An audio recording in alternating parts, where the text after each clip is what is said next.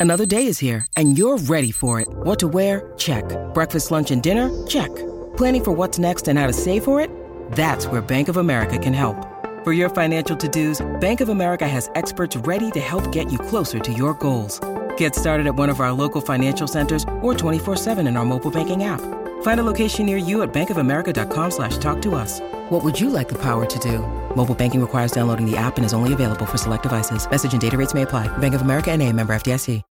When you need mealtime inspiration, it's worth shopping Kroger, where you'll find over 30,000 mouthwatering choices that excite your inner foodie. And no matter what tasty choice you make, you'll enjoy our everyday low prices, plus extra ways to save, like digital coupons worth over $600 each week. You can also save up to $1 off per gallon at the pump with fuel points. More savings and more inspiring flavors make shopping Kroger worth it every time. Kroger, fresh for everyone. Fuel restrictions apply.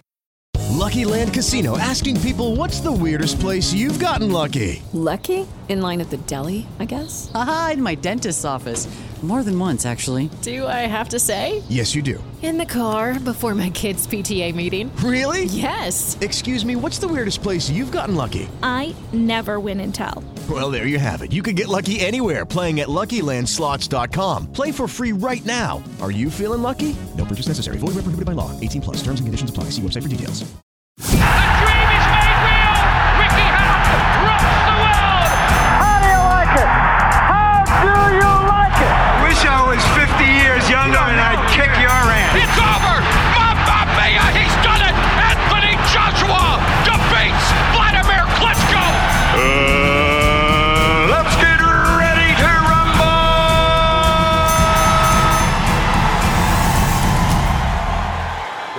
Fight fans, to another episode of the Big Fight Preview for BTR Boxing Podcast.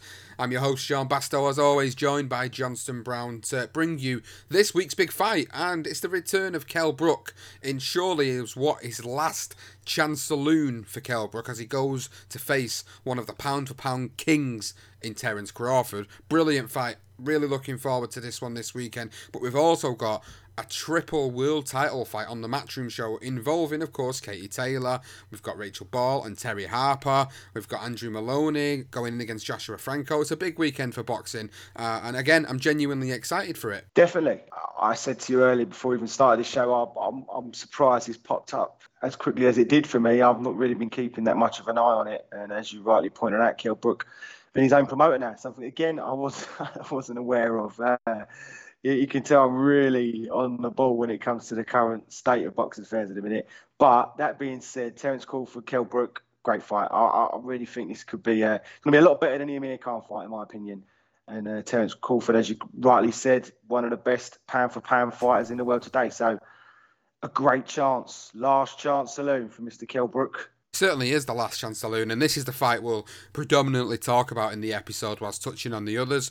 So, like you said, really, I know you've not really kept completely abreast of what's been going on, but you obviously have your eye on social media and on the newsreels to see what's been going on. And the biggest difference in this fight for Kell Brook, I suppose, is the fact that he is promoting himself in this one. He hasn't got a promoter. He, he, his, neg- his negotiations that he normally would have with Eddie Hearn seem to have fell flat. There's there's been a little bit of sour grapes between the two. I've seen on social media of, of different interviews, and he's made the decision to cut the middleman out. Which, in in some cases, if he's able to have done that and still make good money off this fight, then fair play to him. Fair bloody play to him for doing that because he's going over to America against all odds here. Nobody's probably expecting Kell Brook to go and do something, but he looks like he's doing really well in the gym. He looks like he's, he's in phenomenal shape again, and he looks like he's got this hunger back to him. And, and, and I hope he has, because from a British perspective, having watched his career, I'd like to see him have one more glorious night because he's only had that real one glorious night against Shawn Porter way back in what was it 2014 2015 it seems like a lifetime ago since he since he won the world title against Shawn Porter in America. So you know he's going in there now against a guy who is classed as one of the best in the world some arguably put him at their their top spot above some of the other fighters out there. So this is a, a real tough fight for him a real tough fight. But I've got to give him the biggest of respect because he's taking this fight. He's taking this chance. He knows he's, he's this is it's shit or broke now for him. If he doesn't if he doesn't go for this now, this is it. This is this is his career over. There's no point in him carrying on fighting the Jo Jo Dans of the world. There just isn't any point of him doing that. If he's gonna if he's gonna go out on his shield, this is the chance to do it, and, and maybe just maybe it'll be a glorious night. I hope so. I really do. I, am a, a massive fan of Kell Brooks. I have been from the very beginning, and, and as you say, I mean that that great night, sort of six years ago, against Shawn Porter, does seem like a lifetime ago. And you know, he at that point, he for me was one of the best welterweights around at the time. He had those two fights with Golovkin and Spence Jr., which obviously derailed his career with the injuries to, to both his eyes. Significant blow for him, and it kept him out of the ring for considerable amounts of time. I mean, it, it was it. He, he, he fought Michael Zerafa, uh, what 2018, and then it didn't start again until 2020 when he fought Mark DeLuca. So there've been huge gaps in Kell Brook's career, and this is just the opportunity for him to prove once again that he he is one of the best around, and he's in the ring against one of the best around at the moment in in Terence Crawford. It's a real uphill challenge, but if anyone can do it, I think Kell Brook can. It's just a matter of if he can pull on those old experiences and, and, you know that aging body of his and his injuries, whether he can overcome them. If he can, and he can be in the best Kell Brook we've seen all them years ago, then Terence Crawford's got a, a tough fight on his hands. It, it's tricky because we haven't seen it for so long. So it's going to be very interesting, and you know I, am rooting for him, and I hope he does. I'm sure he'll do a bit better, a lot better than Amir Khan did. um, it, it's just a, a, real tricky one because you just don't know what you're going to get from Kell, um, and you know what you're going to get from Terence. And if if anything like the Kell Brook we've seen recently shows up in the ring against Crawford, it's going to be quite an easy night. That being said, it still will be intriguing for us to watch and. and and you know we always back our boys, and uh, you know hopefully, hopefully he could be one of those guys that pulls off that one of those massive shocks uh, that we've seen with the Honeyghans and and Kirklands in this world, and he could go down in history as that of one of those British fighters going overseas and, and bringing back the bacon. Uh, I really hope so. I don't really see it, but. Oh, it's a tough one, isn't it, Sean? It's tough, and the difficulty for both of these fighters in this one is if Kell Brook wins the fight, then people will say Terence Crawford was probably overrated. If Terence Crawford wins the fight, people will say Kell Brook is past his prime. So really, whoever wins it, there's still going to be criticisms either way. But for, for me, for Terence Crawford, if I'm looking at from his perspective, this is a, another big victory for him if he should win this fight because then you know he's he's taken out Amir Khan he's, he's obviously taken out then Kell Brook obviously he beat Julius Indongo Jeff Horn uh, Jose Benavidez Jr you know he, he's, he's beating all these guys that are put in front of him but some of the criticisms around Crawford is that he's not for anyone of the elite level. People say Khan was way past his best I, I tend to agree with, with that statement that people do make about Amir Khan. So again, if he beats Kell Brook, is he just going to get the same criticism? He's not going to be given the same credit that that he probably deserves at this point in his career. And I think what he needs is he, he needs a big fight. He needs a super fight. He needs like an Errol Spence. That, that that's the type of fight he needs. Errol mm-hmm. Spence fights Danny Garcia in December. So maybe the winner of that would face the winner of this, and that would be the perfect little sort of mini tournament to get these guys in the ring together. But I feel I do feel for Crawford because he does take a lot of, of, of harsh criticisms because of the fact that you know he hasn't really got that big big name on his resume that that people say you know this is why Terence Crawford is should be number one pound for pound. Now I, talk about Kell Brooks' side and, and and where he's looking at it from his perspective is he believes and his team believe he's got the quality and experience to beat someone like Terence Crawford because, again, as I was what I was just saying about Crawford, they don't feel like he's had the experience against anybody like Kell Brook. So it's it swings and roundabouts. It, it really is, as they say.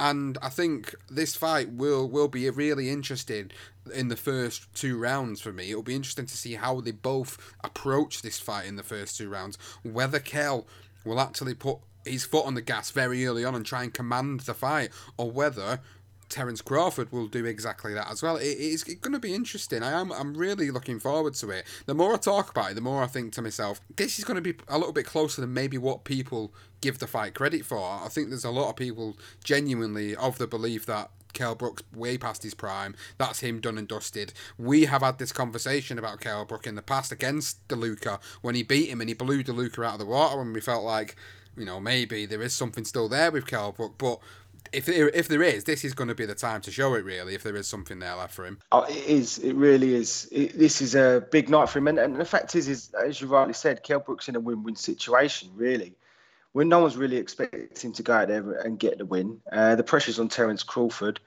and Kell Brook is a skilled fighter. He really is. On his on his day, you know, when I've watched Kell Brook at times, I've been in awe of, of how he can fight and how he can dissect an opponent down. And yes, we're talking a few years ago, but he's obviously still got it there. And it's just sort of in spurts, and sometimes had some bad performances or low sort of flat performances, really he's not really being inspired by who he's in the ring against. You know, the two guys, obviously Golovkin and Errol Spence, they were the two big fights for him, and and they were it seemed like again an age ago it didn't work out for him. But for the, for the time he was in the ring before the injuries, he was well in both fights. So against two of arguably the best pound for pound fighters around in the world as well. You could stick them two, or them two tend to sit in many people's top ten. So.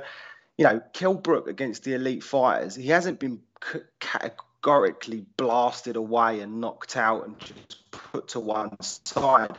He's been in both those fights. So if we can get anything like that from Kell Brook, I think he causes Crawford all sorts of problems. But on the other hand, when I watch Crawford, I'm in awe of him as well. The way he can dissect uh, his opponents, and he, he's got that ability to sit in the pocket, or he can fight from range, and he's also got a fantastic knowledge when he's in the ring, and, and he's able to to work his opponents out and find a way to win, and sometimes emphatically. And that for me is why I believe Crawford might just be too strong for Kell. I think the other thing with Brook is that he's fighting at welterweight. You know, we always said know, was he, he's better at 154 now. He's more of his size. He's moving up to the middleweight division when he fought Golovkin and he came back down and he said he was going to stick at 154 and now he's back at 147. Whether that's going to be a problem for him, but you know, we'll have to see. He may burn out, so he may need to go for it early. And if he does, no one's put it on Crawford before, really got in his face. No one's been able to catch him. He's been too good. Ricky Burns, you know, all them years ago, again, when the time when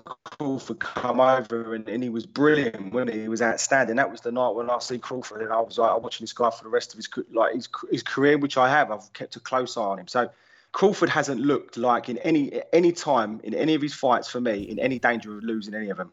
People may say he's in against guys that are sort of on the cusp of a lead, but can't over the hill and past it. Brook probably the same, but we don't know if Kell Brook can bring it I think he could he could get a shock upset. It is possible, and I think Kell Brook's got more of a chance against Crawford than what Amir Khan did. Uh, anything's possible, Sean. I really do. I would love to be able to be speaking about this next week and saying how Brook has gone back to that old form and he's just produced an absolute classy performance, and he's now a new WBO welterweight champion. Who knows? Hopefully, we'll be doing that.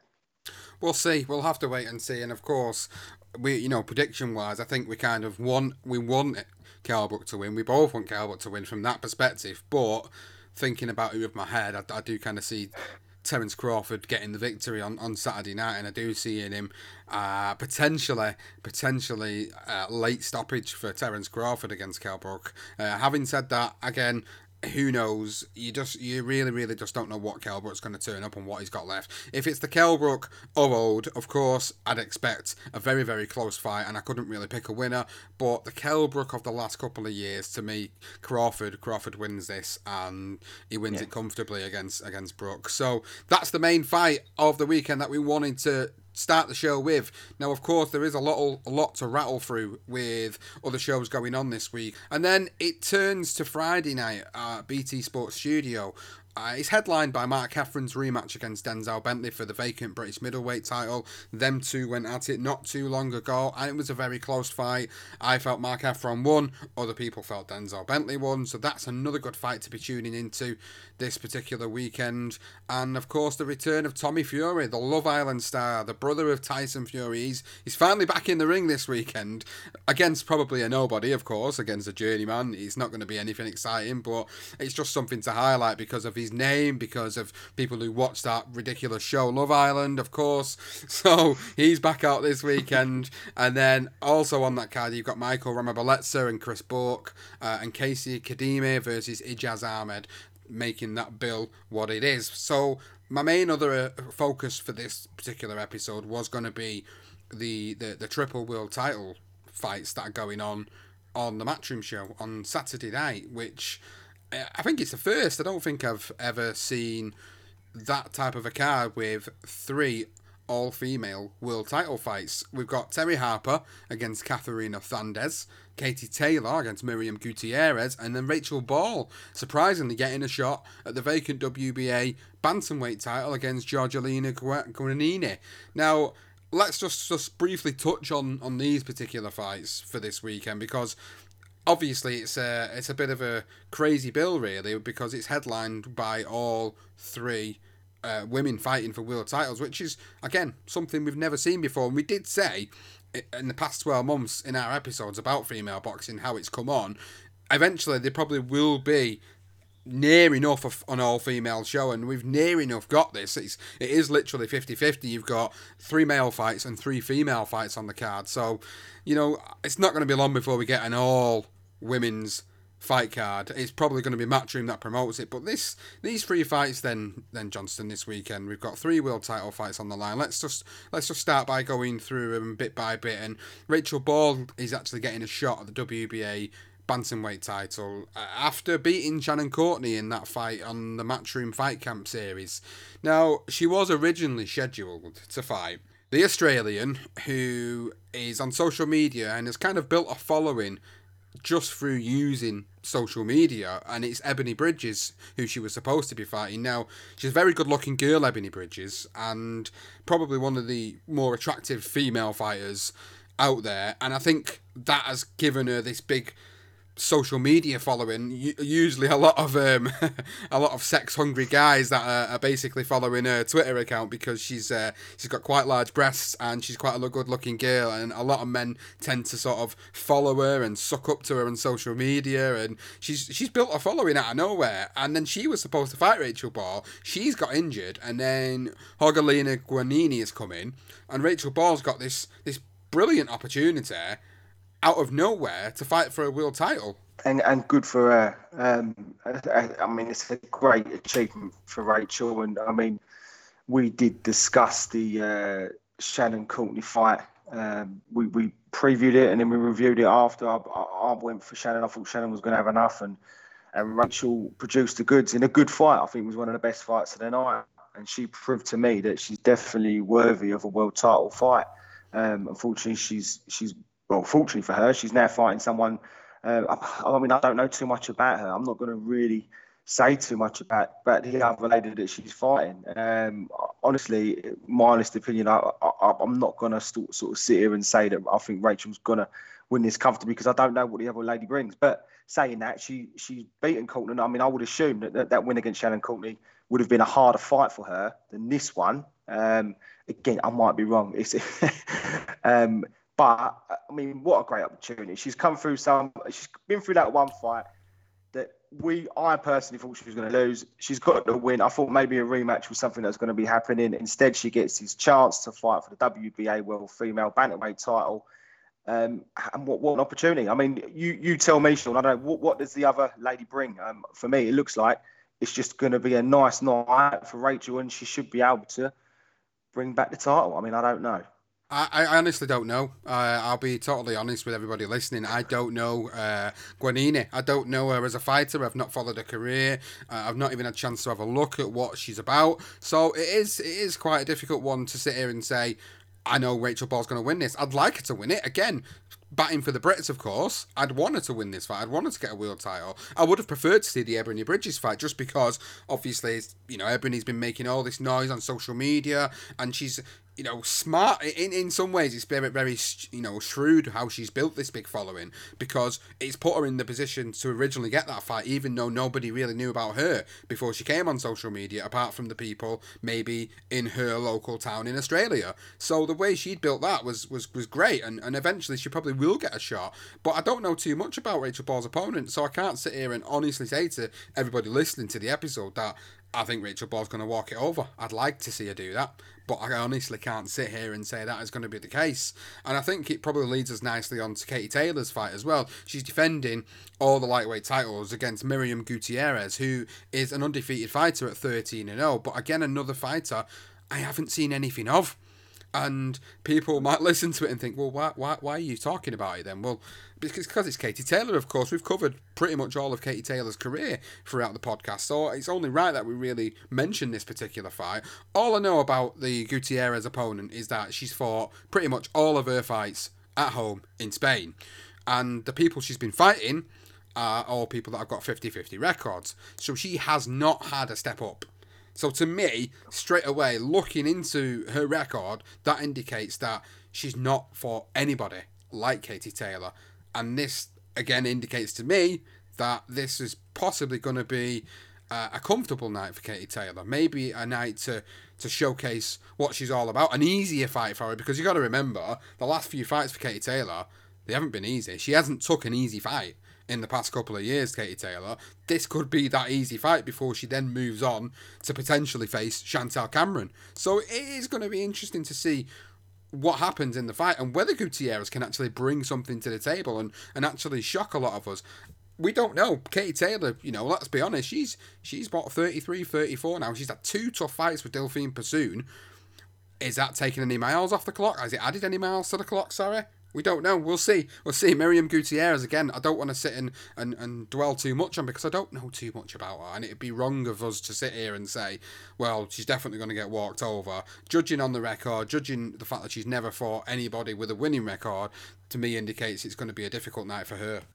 I think it's going to be an easy night for Katie. I, looking at the statistics on Gutierrez and the the girls that she's fought as you say, they've not had the most credible record. She she she had the uh, EBU female title, um, so she has some credibility there. She's a bit older, a little bit taller, but there's no way she's been in a ring with anywhere near the quality of Katie Taylor. And as you said, Taylor's had some challenges, so it'd be nice for her to just bring it back down again. Just hopefully for her that there's no incidents and she doesn't get cut or anything silly because it could be turning into a bit of a disastrous night for her. Hopefully that doesn't happen and she comes through comfortably and she can retain those titles and then move on to bigger fights again. Now, Terri Harper, I don't think has got a, a, as much of an easier test as what it appears that Katie Taylor has. She's taking on Katharina Thanderz, who is 11, uh, is 13 and 0 with two knockouts on her record. Now, she has actually beat Rachel Ball. Uh, in 2019, she beat Rachel Ball in the August of that year uh, and beat her on points. Now, that's the interesting part about her record is that she's beat somebody, of course, that we know. She's also won the EBU European Female Super Featherweight title and she's won the WBC International Female Lightweight title. So she has got a good resume. Essentially, she has been beating people that have been put in front of her with relatively decent records. Barring a few opponents, she's got a relatively decent record, and now she gets this opportunity in what appears to be a voluntary defence from Terri Harper, defending the WBC and the IBO titles. Now, for me personally, I would have much rather have seen the Jonas rematch because I felt Natasha Jonas absolutely boxed out of her skin, uh, and I think when we had that conversation, we could have seen Jonas actually winning that fight, and I felt. Uh, she, I think in a way she kind of did, but I think we was kind of agreeing upon the draw being being quite a fair result at the end of it all. But I think she deserved that rematch. I really do, and I don't think it was. I don't think it's fair that that Thanderz has got the actual opportunity. She's ranked eleventh in the world you know, why, why has Jonas not been given this immediate rematch? Why has she not got that opportunity? These are sort of questions that I know a lot of people have been asking, but yet here we go. This looks like it's going to be a potentially easier night at the office for Terri Harper. And again, I'm, I'm at a loss of words as, as to why they wouldn't want to put a fan friendly fight like the Jonas Harper rematch on. I'm with you. We said we wanted Natasha Jonas and Terri Harper, the, the rematch that was we felt that it was inevitable. It should be made as soon as the opportunity arose. Then they should have made that rematch. Um, Natasha proved us wrong and a lot of people wrong on the night, and for that reason, she deserved an opportunity to get another shot against Terri Harper. So I'm a bit disappointed with it as well, and it does. It would seem once again that Terri is. It's almost like she's taking an easy route. It's not necessarily on her. I don't ever believe that some of these girls uh, and some boxers in general, male or female it's the team around them. Uh, obviously, they didn't like what they see. Maybe they're thinking more along the lines of, let's get Terri a fight and uh, get her confidence back up. Maybe it knocked her confidence a little bit. Um, get her in a bit more, in better preparation for when the rematch inevitably happens. I assume it would do. Um, Natasha, I, I thought personally when this fight was made that maybe Jonas had a fight with someone else against someone else herself, but she didn't. So, um, yeah, it's just it's just boxing, isn't it? It just tends to be how it is. We have to wait months to get the fights that we want to see. Hopefully, uh, she gets through this, Terri, uh, and she comes through against, as you say, a fairly credible op- opponent, someone that has beat Rachel Ball, uh, a, a, great little notch on her record. I would not, I, I couldn't see uh, Terri losing this fight. I can't, but um, from what I've seen. But then again, you know, Natasha Jonas put her under pressure, and she, you could see there was chinks in her armor. So maybe Fandres or Fanders, however you want to pronounce her name, she uh, maybe she's seen that and thinks she can do something similar. Um, we'll have to see. I, I, think Terri should come through it, and I hope she does because I would like to see Jonas fight, and I would like Jonas to get an opportunity to, to for for another shot at them titles. The other good fight on that card to listen uh, to watch out for is John Doherty versus Jack Cullen. Uh, pre- pretty much a fan friendly fight that one to watch because this is going to be for the middle middleweight eliminator for the British title, and it was originally supposed to be Jack Cullen and Jamie Cox making his return. And now Jamie Cox got injured, so now Jack Cullen is in there against John Doherty instead, who's a big lump. And this is going to be a difficult night for Jack Cullen. I love watching Jack, but I, I honestly can't see a way past John Doherty steamrolling through him. I think he, he's got a heart, he's got determination, he's got the grit, Jack Cullen, but I just don't think he's going to be able to match the force that's coming from John Doherty. is huge. Is huge for, for that division, and I think this is going to be uh, a very, very difficult night. And just to correct myself, it's actually the super middleweight division, not the middleweight division. So it's for the uh, uh, British title eliminator for the super middleweight British title. So it is going to be interesting because Jack Cullen really is naturally a middleweight. So he's moving up, he's taking opportunities.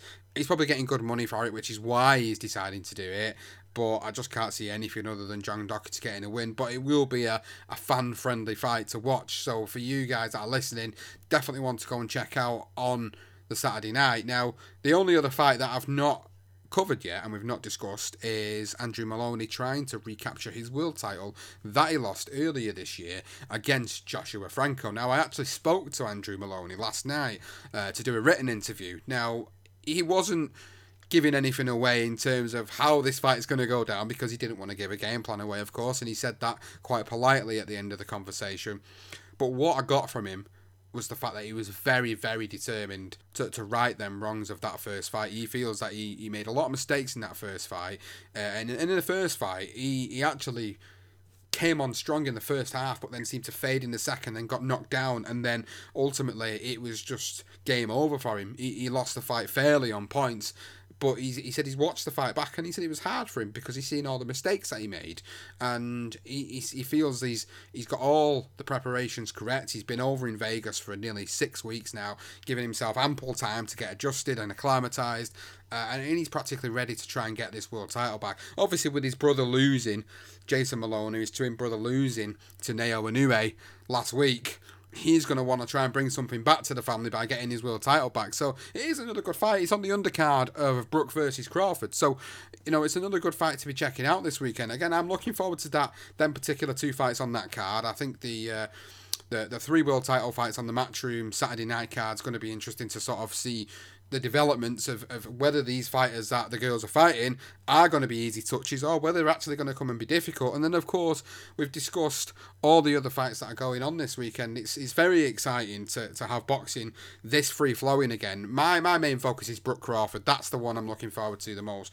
I just want to see whether Kell's got anything left, and uh, I'm just kind of praying that the guy can just go out there and cause an upset. As much as I know he's at the back end of his career, I just love to see him just have that one more glorious night. Well, I mean, just thinking about his, historically with, with these British fighters that have gone overseas and produced the goods, with Lloyd Honeyghan and Kirkland Laing, for example, two guys that on their day had an abundant, uh, abundance of talent. They, you know, they they had the ability at times to beat the best. I mean, Kirkland Laing, what he done to Duran uh, when he put his mind to it, and Honeyghan. uh, you know, another excellent fighter on his day, just just had the ability. It's just at times they weren't quite there. I can see similarities with Kell Brook. So thinking that way, I think if anyone could do it, I think Kell Brook can. I mean, at one point for me, as I say, obviously a long time ago, he was definitely knocking on the doors one of the best welterweights around in the world. Um, if he can bring back any sort of form in that vein against Terence Crawford, Terence Crawford is going to have a tough night on his hands. So, looking at it historically, I think you know, I think he's got a chance. I really do. I don't think it's going to happen. Um, my head says Crawford, but you never know, Sean. You never know. Let's let's hope that we get to see that Brook of old, and he produces a great night for British boxing. Uh, one more thing that I wanted to finally touch on, um, just following on from some of the news that have come out this week. The main thing for me that I've picked up on is the fact that Canelo is now no longer with Golden Boy and DAZN anymore, and that he's literally now his own promoter. And I think there was a few points that were raised by various people uh, in the industry who were actually quite rightly saying that when Floyd Mayweather did the same thing, when he separated himself from, from a promoter and he became his own promoter, essentially, he cut again, he cut out the middleman and still made shitloads of money and still does. Even if he came back tomorrow for one more fight, he'd still make shitloads of money. What do you think of that? What do you think about Canelo at this point of his career, where he is now? He is a global superstar. He's basically cut ties with DAZN and Golden Boy, and he's he's now going solo. Uh, it's an interesting one. Again, I, I did pick up on that earlier today that he's a, he's a free agent, and I was quite surprised because obviously he was earning quite a bit of money with, with DAZN, a shitload of money for fights against guys that weren't that great. So he's obviously going to now go alone. Whether that could influence him in terms of he's a you know what he can do in the ring. I don't think he. I think he's still young enough, and I think he's got a decent enough side around him. His team are very close with him. Uh, they have been from the outset, from the very beginning, and he's stuck with them. He hasn't necessarily changed. He's had his problems with promoters, hence why he's probably decided I might just do this on my own now. He's, he's got enough money in the bank. He's got a big enough name. Uh, you know, if he put his name forward against anyone in the light heavy, middle, super middle, any one of those, anyone would jump at the chance. I suppose what it does cause uh, the questions I would have to sort of raise is what's he what's he thinking? Is he thinking I just want the big fights now? Has have the promoters been an influence in the Callum Smith and the Billy Joe Saunders fights not happening, or will, will, will we see Canelo in actual fact he was the one that was sort of hesitant to fight these guys? I think this is the question that he will be able to answer us now. If he's going at it alone, there should be no problems. He's just going to be dealing with a promoter of a fighter that he chooses because once he puts his names in name in the mix, anyone with half a brain who wants to earn some money would fight Canelo Alvarez. So um, that's what is going to be interesting to watch for the next sort of coming months, and and hopefully uh, we see him in the big fights. That's all I want to see, whether he's got a promoter or not. Yeah, I agree. That's all I want to see. There's talk of him fighting Caleb Plant in the super middleweight division for the IBF version of the title. That yep. that's another fight that's been that's been spoken about, which should be uh, one that I'd, again I'd, I'd welcome any of these fights for Canelo. I'd welcome any of them. I just don't want to see him taking a backward step now and fighting anybody that is is sort of lower than the top five in the world. I really don't want to see that now. He's at the point of his career where he's got the power, he's got the control. You know, why not take these big fights now? Why why not go and finish that legacy off? The guy, regardless of what people think about him, Clenbuterol scandal, all the other stuff that's happened over the years, the guy is phenomenal. The guy's been a phenomenal fighter to watch for, for, for at least the past decade. We, we, we voted him as our favourite fighter of the decade. Canelo Alvarez, mm-hmm. favourite fighter of the decade when we did our end of decade show at the, the start yeah. of the year. So for me, he's got another good four or five years in him at that very level, at that high level that he's at, where he could fight all these guys. And he could clean up potentially. He could beat Billy Joe Saunders. He could beat Caleb Plant. He could beat Callum Smith. Then he could even decide to go one step further and go back to the light heavyweight division and even test himself against the likes of Bivol. Yeah, people are going to say, he's going to get absolutely slaughtered by guys like Beterbiev. But at the end of the day, I suppose if, if, if in his mind, if he's getting a hell of a lot of money for doing it, he's not fighting to keep his undefeated record because he's got no he's got he's got a defeat on his record, of course, as we know. So why why not take these fights? What what harm is it going to do now in taking these fights at this stage of his career? Other than, if anything, all the fights that he wins are just going to continue to build upon that legacy that he has. I think he's uh, scarily what what's kind of happened with him is he's kind of followed the Mayweather blueprint in some respects. Is that when he got beat to Mayweather, when Mayweather beat him, give him a boxing lesson he adapted his style, he changed, he become a different fighter, and he, the way he's progressed throughout his career is a very similar way to the way Mayweather progressed throughout his career. Now, the only difference with the two of them is that I think Canelo Alvarez has took fighters in the primes as opposed to taking some of them maybe a little bit past the primes that we've argued Mayweather's done. Now, I think Canelo could leave boxing with a better legacy than Floyd Mayweather if he if he takes them big fights. I am genuinely excited to see what developments happen now as a result of this. The only other rumor relating to this is that Dana White, head of the UFC, is setting up his own boxing promotion. Uh, the name, I think it's Zuffa, Z U F A, and there's, there's talk of him promoting a Claressa Shields fight and promoting one of her fights coming up if that's what Dana White's getting into, there could be a possibility that Canelo could jump ship to that promotion if he is offered again a hell of a lot of money. That's an interesting one. It is something that that's been spoken about for quite a while about Dana White coming over into boxing, and the name just gets chucked around regularly. So maybe that's part of the reason. Maybe he's looking to to build an alliance with him. That's definitely a possibility. Uh, I mean, you talking about the Mayweather blueprint um, actually did make me laugh because I did see uh, Floyd Mayweather Jr. actually uh, he was furious at ESPN when they named Muhammad Ali as the best boxer of all time and actually questioned if he should be in the top spot. So I just thought it was really funny. I've got a quote here from uh, Floyd Mayweather himself, and he says what are you judging the fighters on? Because we're judging fighters on standing for a cause, then it's Ali hands down. If we're talking about the least punishment and breaking records, it's Floyd Mayweather. Muhammad Ali paved the way for me to where I am today. He's a legend. But when we talk about record breaking, we've got to talk about Ali losing his world title to a fighter with only seven fights. I have to take my hat off to Ali, but I didn't think this sport 40 years to say that there's another fighter better than me. So um, um, Mayweather Jr. back to his antics, talking a load of old crap because uh, Muhammad Ali is the greatest fighter of all time. End of. Absolutely. I don't think there was many that would argue against that, to be honest with you. There really isn't. It's a subjective debate and something that's been hell, it's been debated the shit out of for years, but we've, you know, us two individually, we've got our own opinions. We've always looked at Muhammad Ali as the greatest of all time, pound for pound. Maybe even Sugar Ray Robinson was the greatest pound for pound, but Ali was just the greatest heavyweight fighter of all time. It's again, you could sit here and, and, and debate this for a very, very long time, but everybody kind of looks at two individuals as their top guys Muhammad Ali, Sugar Ray Robinson. You don't see many sitting there and going, oh, well, you know, Floyd Mayweather should be in the top spot. You don't really see many doing that. Yeah, he, he, he did a lot for, for boxing. He did a hell of a lot for boxing. And he's an unbelievable fighter at what he was doing. But do I put him in the top spot? Nah. Nah, I, I lived through the Floyd Mayweather era. You've lived through the Floyd Mayweather era. I wouldn't put him at the top spot.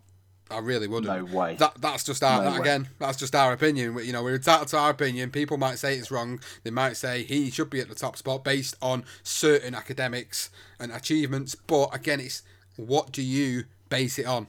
Everybody bases it on something completely different, and that's why everybody has a different number one or a different top five or a different top ten. That's why they do because they base it on certain things as opposed to just one set parameters. So that's why you end up getting different people with different lists all the time. But yeah, it's a good thing to bring up actually at the end of the episode. Uh, with a bit a bit of a comedy from Flo Mayweather as always. But hey, it creates debate, and that's what it's all about, isn't it? With boxing. Well, fight fans, yeah. then thank you very much for listening to this episode as always.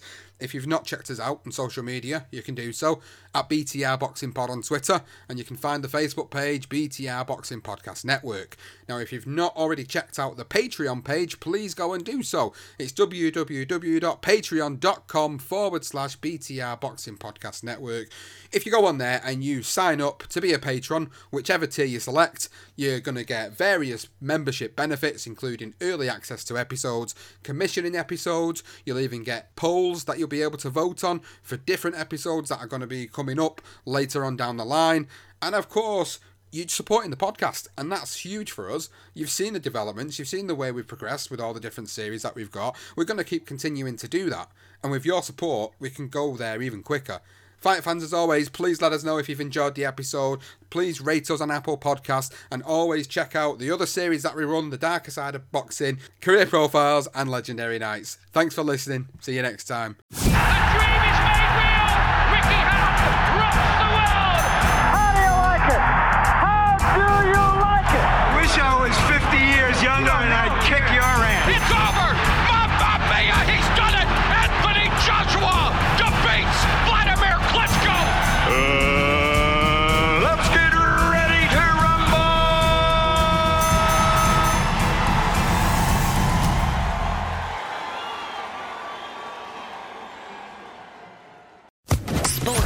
Podcast Network.